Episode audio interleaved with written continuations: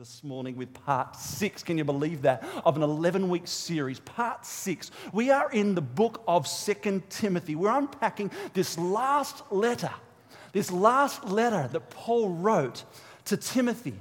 Who's Paul? Well, Paul is this great uh, leader of the early church and uh, he's coming to the end of his life, the end of his pastoral run. He finds himself 800 miles. Try to figure that out. What's that in kilometers? And try to figure that, well, well what's the distance? It's quite a, quite a distance, isn't it? He's, he's 800 miles from Timothy, who's in Ephesus. Timothy is the early church leader in Ephesus, this young leader. And Paul is in this Roman prison cell.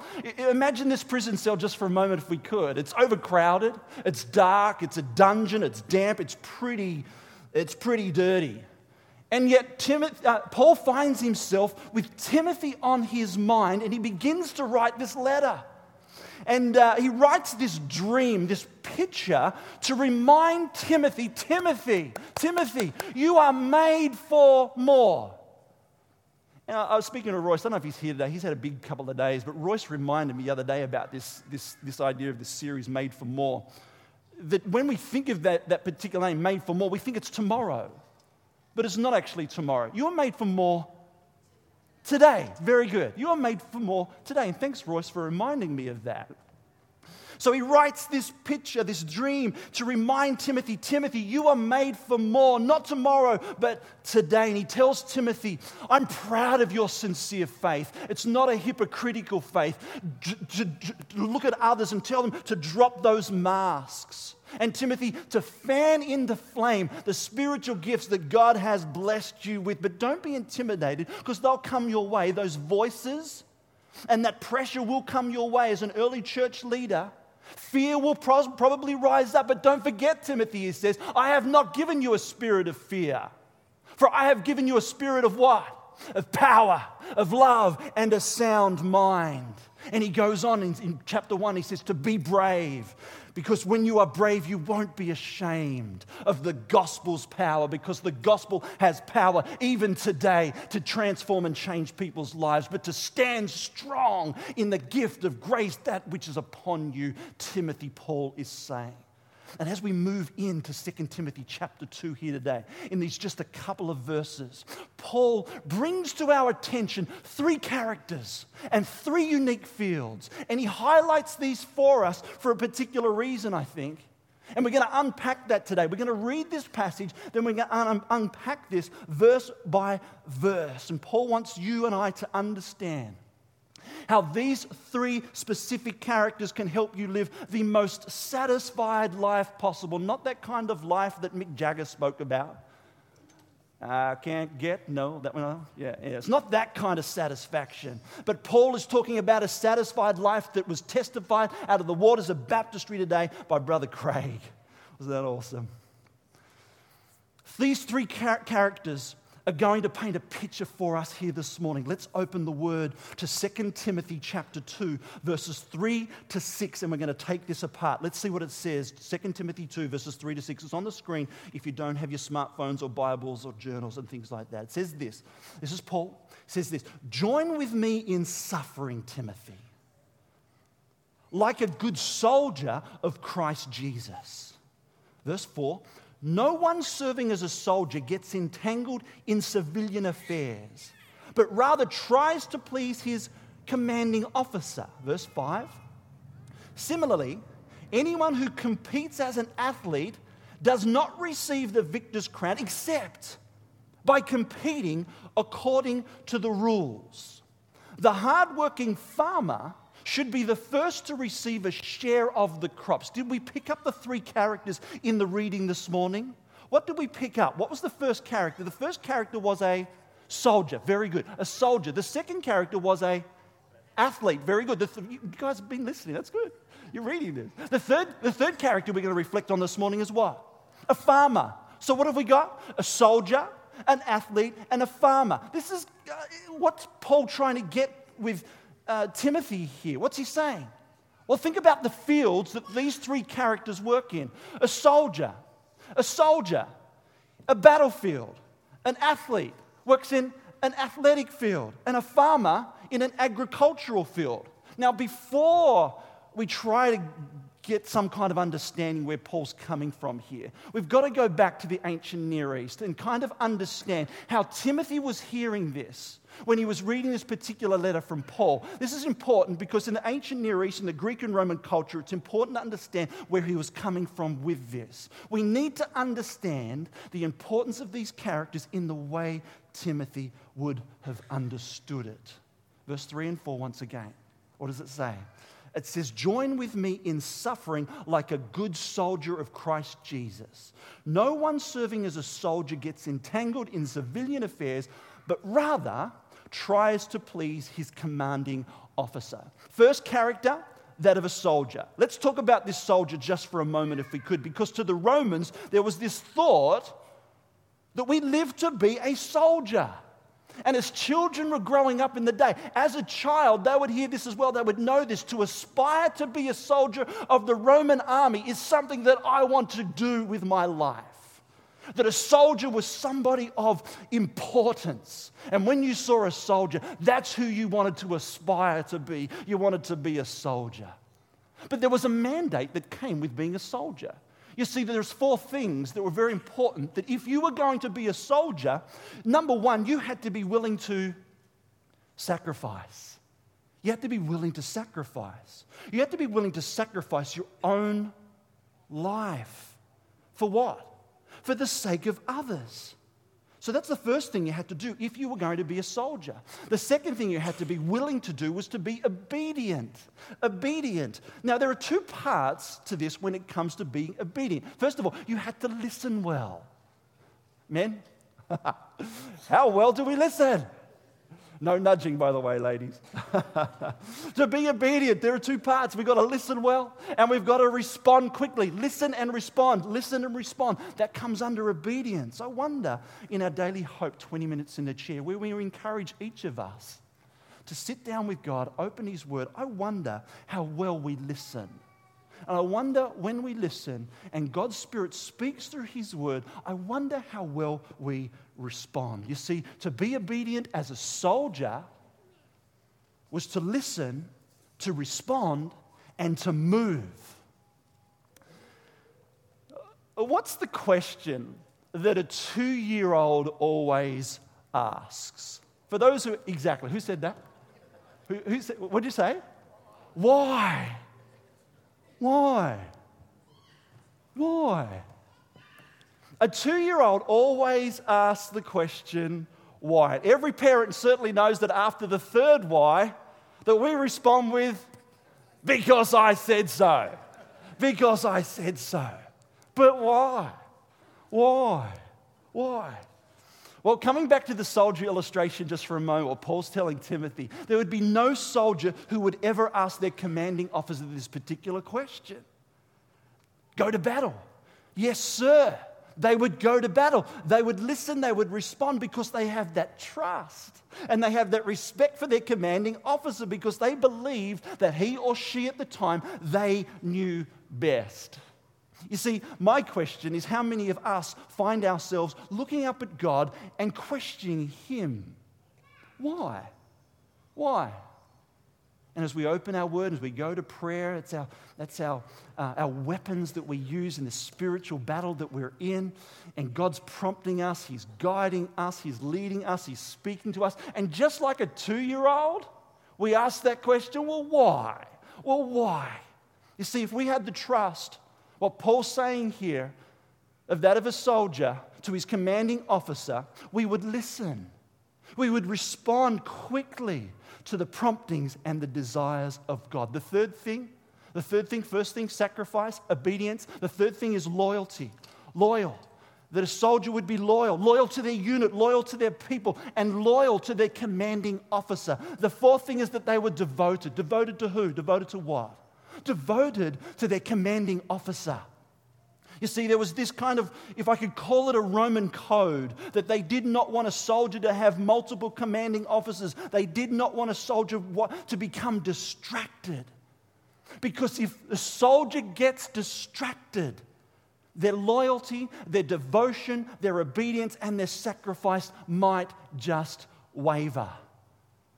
And so Paul is telling Timothy here, you can only have one. You can only have one commanding officer. And so my question is, and maybe Paul's question here is to us this morning, how many of us get distracted when the promptings of God come to us? When somebody asks us, or when, we are, when we, God speaks to us about a certain thing and we, we know we've got to obey, but we don't, and we get distracted. So that's the first character. That's the soldier. Let's go on to the second character. What was the second character? Athlete. Very good. An athlete was the second character. Verse 5 says, similarly, anyone who competes as an athlete does not receive the victor's crown except by competing according to the what? To the rules. Think about an athletic field at the moment. Oh, I love this one. I love this one. An athletic field. This is a big deal, of course, to the, to, the, to the Romans and the Greek culture of the day. They loved chasing after the crown, they loved chasing after the medal, they loved pushing themselves to win. And of course, the Olympics has always been a big thing throughout the ages. But what's the difference? I want to ask you a question as we think about the athletic field. What's the difference between an amateur athlete? And a professional athlete. What's the difference? What is it? The money. Somebody says the money.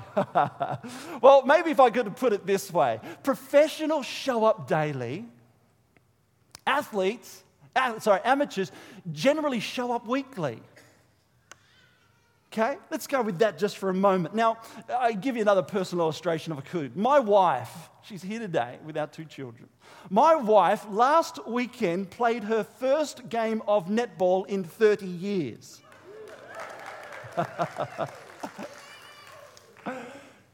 no training, no preparation.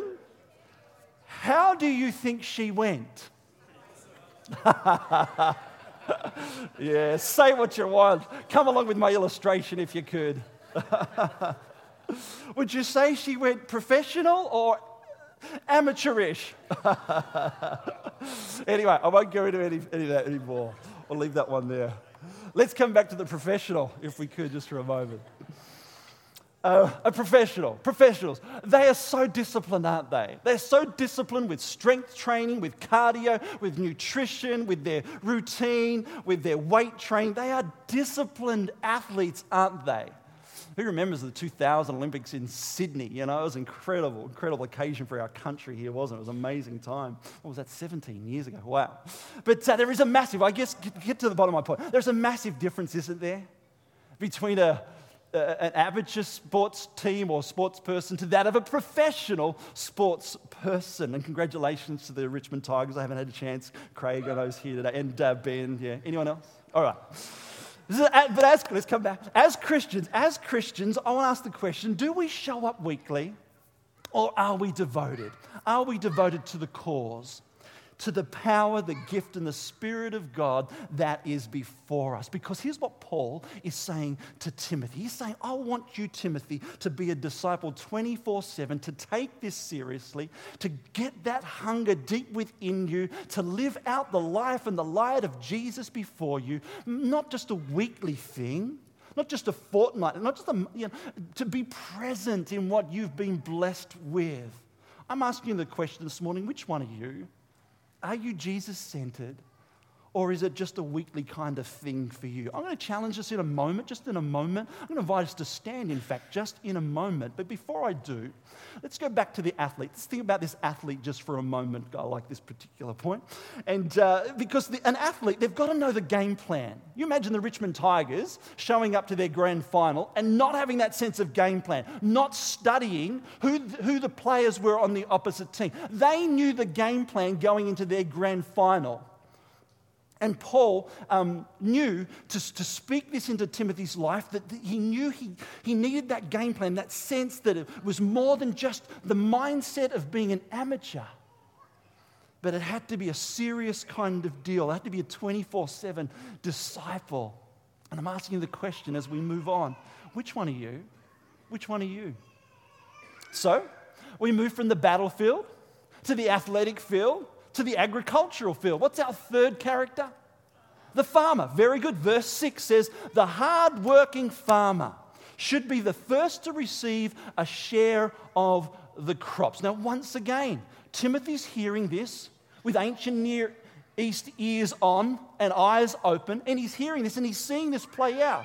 He's understanding this, and this, this is a crucial role, of course, back then as it is today, that these farmers are hard-working people. They've got the shovels, they've got the picks, they don't have the dozers, the diggers, the, the tractors, and things like that, of course. The, have you ever met a farmer? You ever met a farmer? We have a number of farmers here in our beautiful state of Tasmania, don't we? They are hardworking people. Have you ever shaken the hand of a farmer? It's strong. It's strong. They've used those hands. And uh, these are hardworking men and women. Why? They're up early.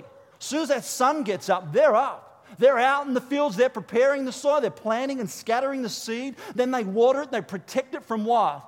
The dust, the bugs, the things that will come along and destroy it. And then what? They wait. They wait patiently because they understand patience. They understand, yes, hard work, but they also know how to wait well. I've got a question for us this morning. Do you think our culture today knows how to wait well? I think you're right. I'm with you. What about when we're at the supermarket? You know, we had this guy, didn't we, the other day at the super, had this guy, he came up behind us, and there were other lanes opening. He was kind of getting a bit miffed, and it's of, I can't wait, I can't wait, you know. Uh, anyone else ever experienced? Yeah, yeah. You know, we always choose that wrong lane, don't we? What about the microwave? You flick 30 seconds. Come on! 30 seconds. You see, when it comes to spiritual formation, we want instant spiritual formation, but I want to say over us this morning this that you cannot microwave spiritual formation. Just like it is with a farmer who scatters the seed, sows the seed, waits, waits patiently. It takes time, spiritual formation. It's a process that we have to work the soil, we have to protect it, we have to water it, and then what do we have to do? We have to wait. But there's work to be done in the waiting. And then you experience what? You experience what every farmer longs for after all that hard work. Hard, hard work, up early to bed late. You experience the what? The harvest. You experience the harvest. You experience the harvest.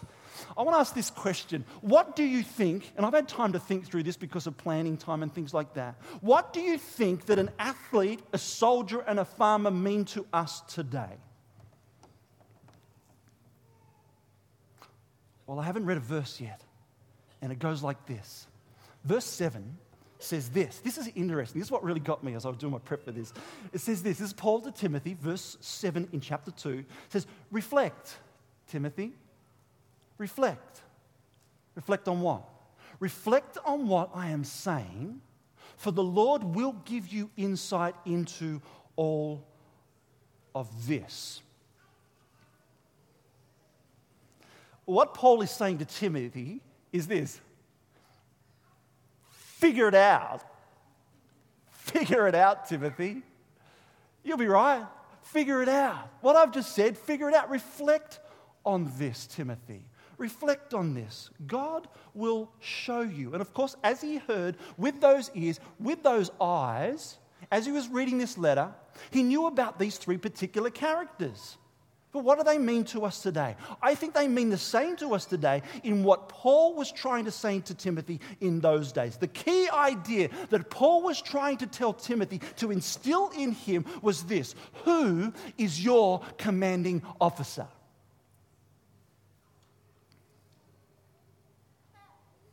And that's the question I want to ask you today. That's what I want to get to the bottom of in a moment. And in a moment, as I said, I'm going to invite you to stand. It won't be for everyone. I'm going to invite you to stand. But let me just keep going just for a moment if I could.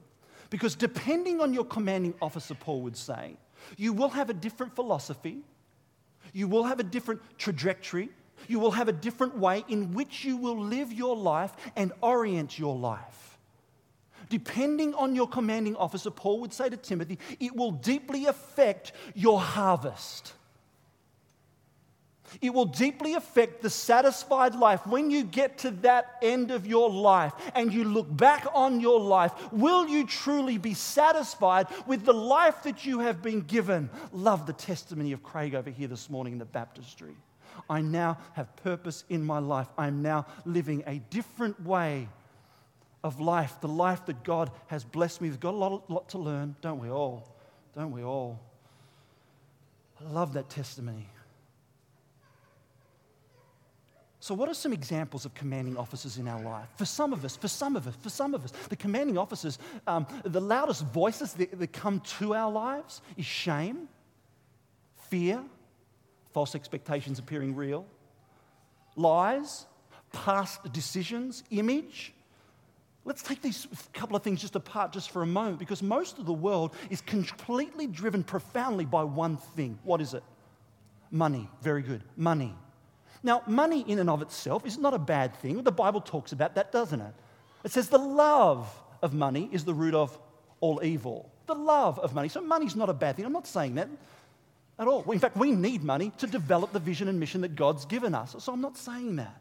But when the commanding officer, when that money is your primary commanding officer, that's why some people get up each and every, mo- month, every, each and every mo- morning.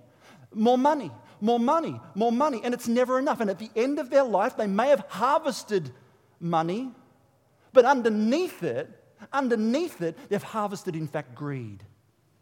What's another commanding officer in our life? Let's go to image. Let's go to image. Image is a pretty big thing in the days in which we live. What do magazines and Instagram try and sell us?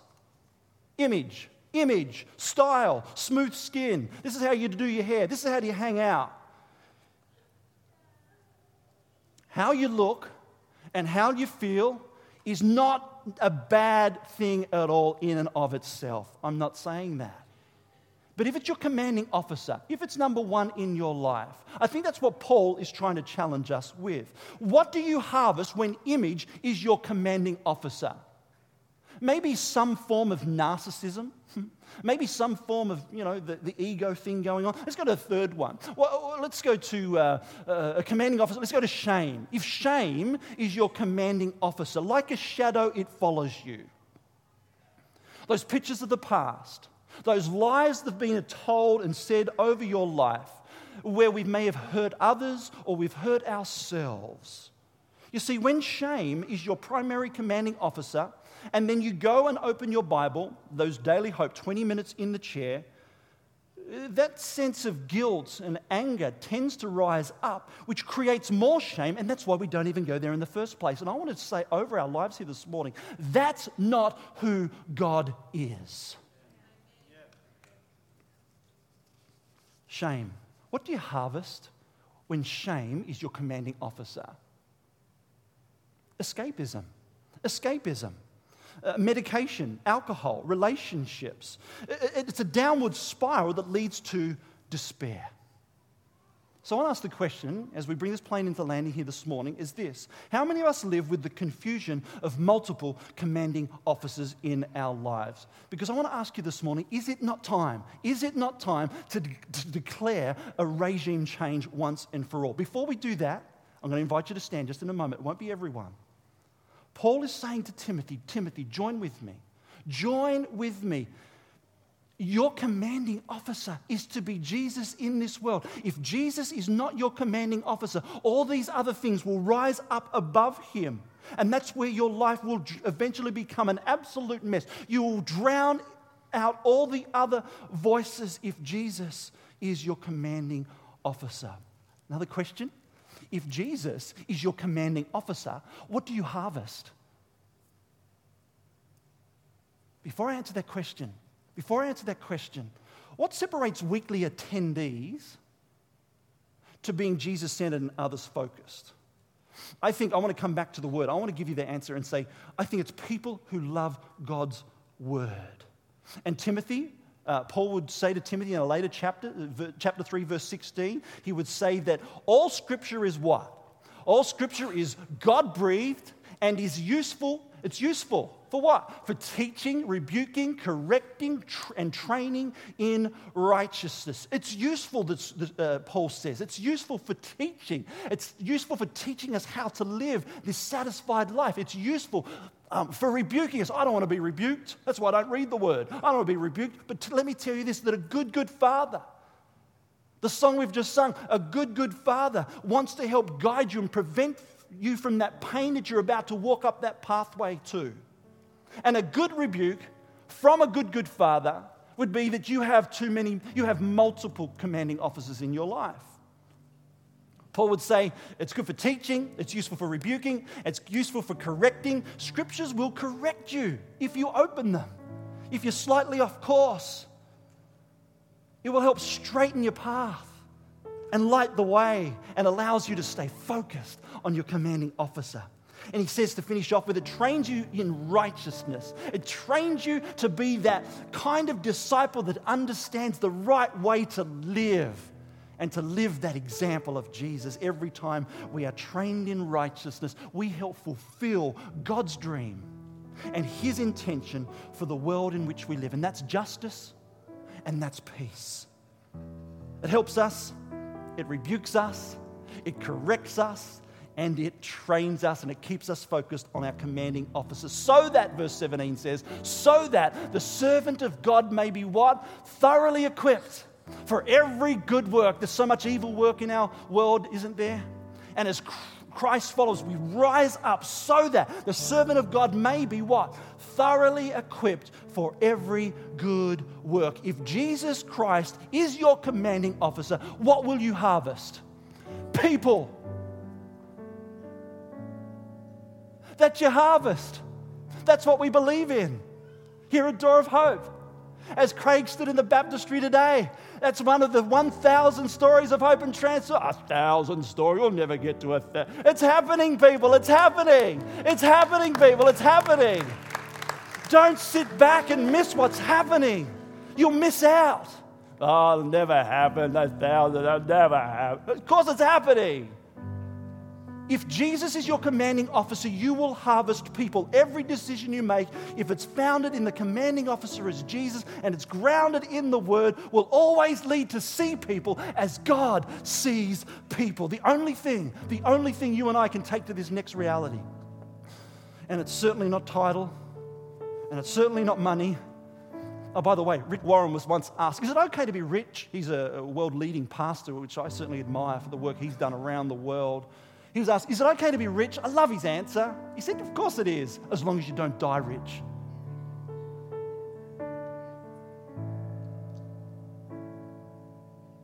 Hmm. So it's not money, it's not title, it's not stuff and it's certainly not shame, it's people. And this is what God desires for us. Here's what I want us to do I want us to close our eyes before we stand, well, before we take communion, in fact. But I want us to give us an opportunity. All the house lights are down. Sorry, we're going to turn the dark. So if there are children running around, things like that, parents, you may need to take hold of your children just for a moment because we're going to give some privacy to the people who are here. Let's close our eyes because I want to pray for people whose commanding officer is not Jesus this morning. Maybe your commanding officer this morning is shame lust, image, money, whatever it is. This morning, it's time for, I believe, a regime change. It's time for change.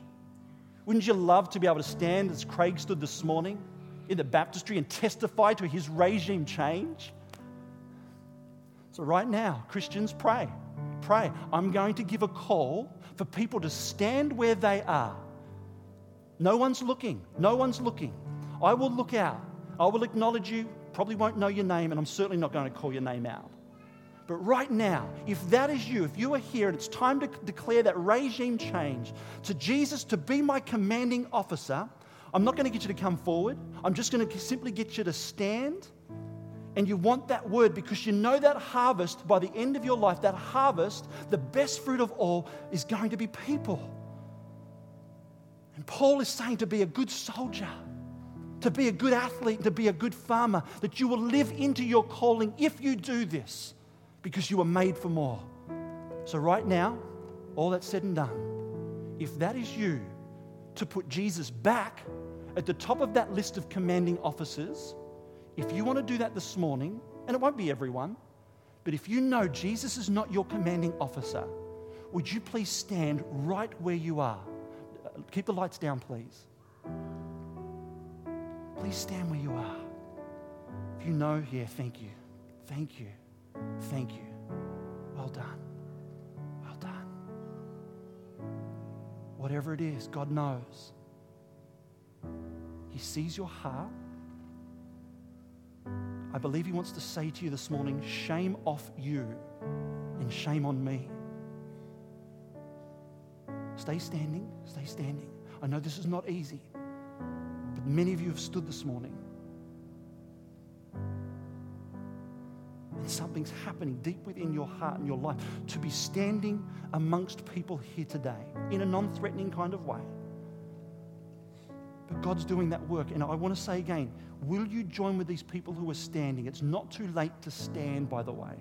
I want to give you 30 more seconds to stand. I'm going to be quiet, 30 more seconds, and I'm going to pray. If you haven't stood with these people yet, I want you to stand. Thank you, thank you, thank you. 30 seconds.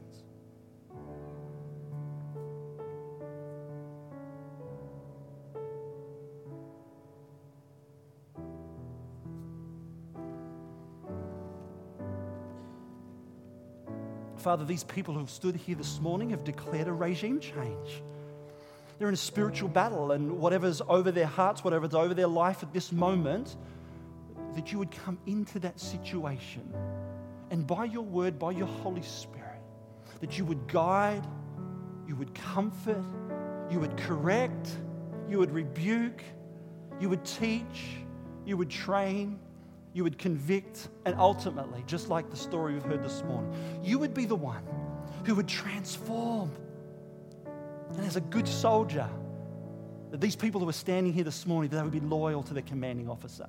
They would be obedient, they would be devoted, and learn what it is to be sacrificial, to be Jesus centered, and others focused. And as an athlete, it wouldn't just be a weekly thing, a monthly thing, six monthly thing, but it would be a 24 7 thing as an athlete.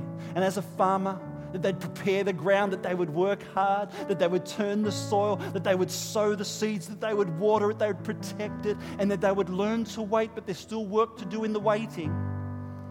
And they would reap that harvest. They'd be patient to reap that harvest, that harvest of people. Help us, Lord, to see people the way you see people. Please be seated now. Thank you. Please be seated. Thank you.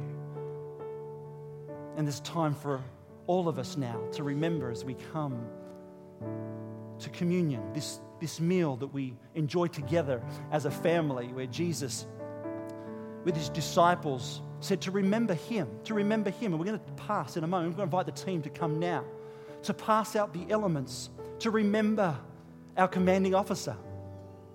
We're going to pass this bread biscuit and this juice. And this bread biscuit reminds us of the, the body of Jesus that was broken for us so we can walk in healing, we can walk in wholeness and his forgiveness. It also reminds us that we are broken. We need a lot of help. We need his help. We need his grace and his healing. We're going to take the cup and this juice, and it's not just juice. This is a reminder to us that Jesus shed his blood for us so we don't have to walk in shame so we don't have to walk in condemnation, that we can walk confidently in His forgiveness, in His grace, and His mercy. All followers of Jesus are invited to eat and to drink in remembrance of our Lord, our Savior, our commanding officer. There'll be some more instructions on the screen. Please stay where you are as our team serve you now in Jesus' name.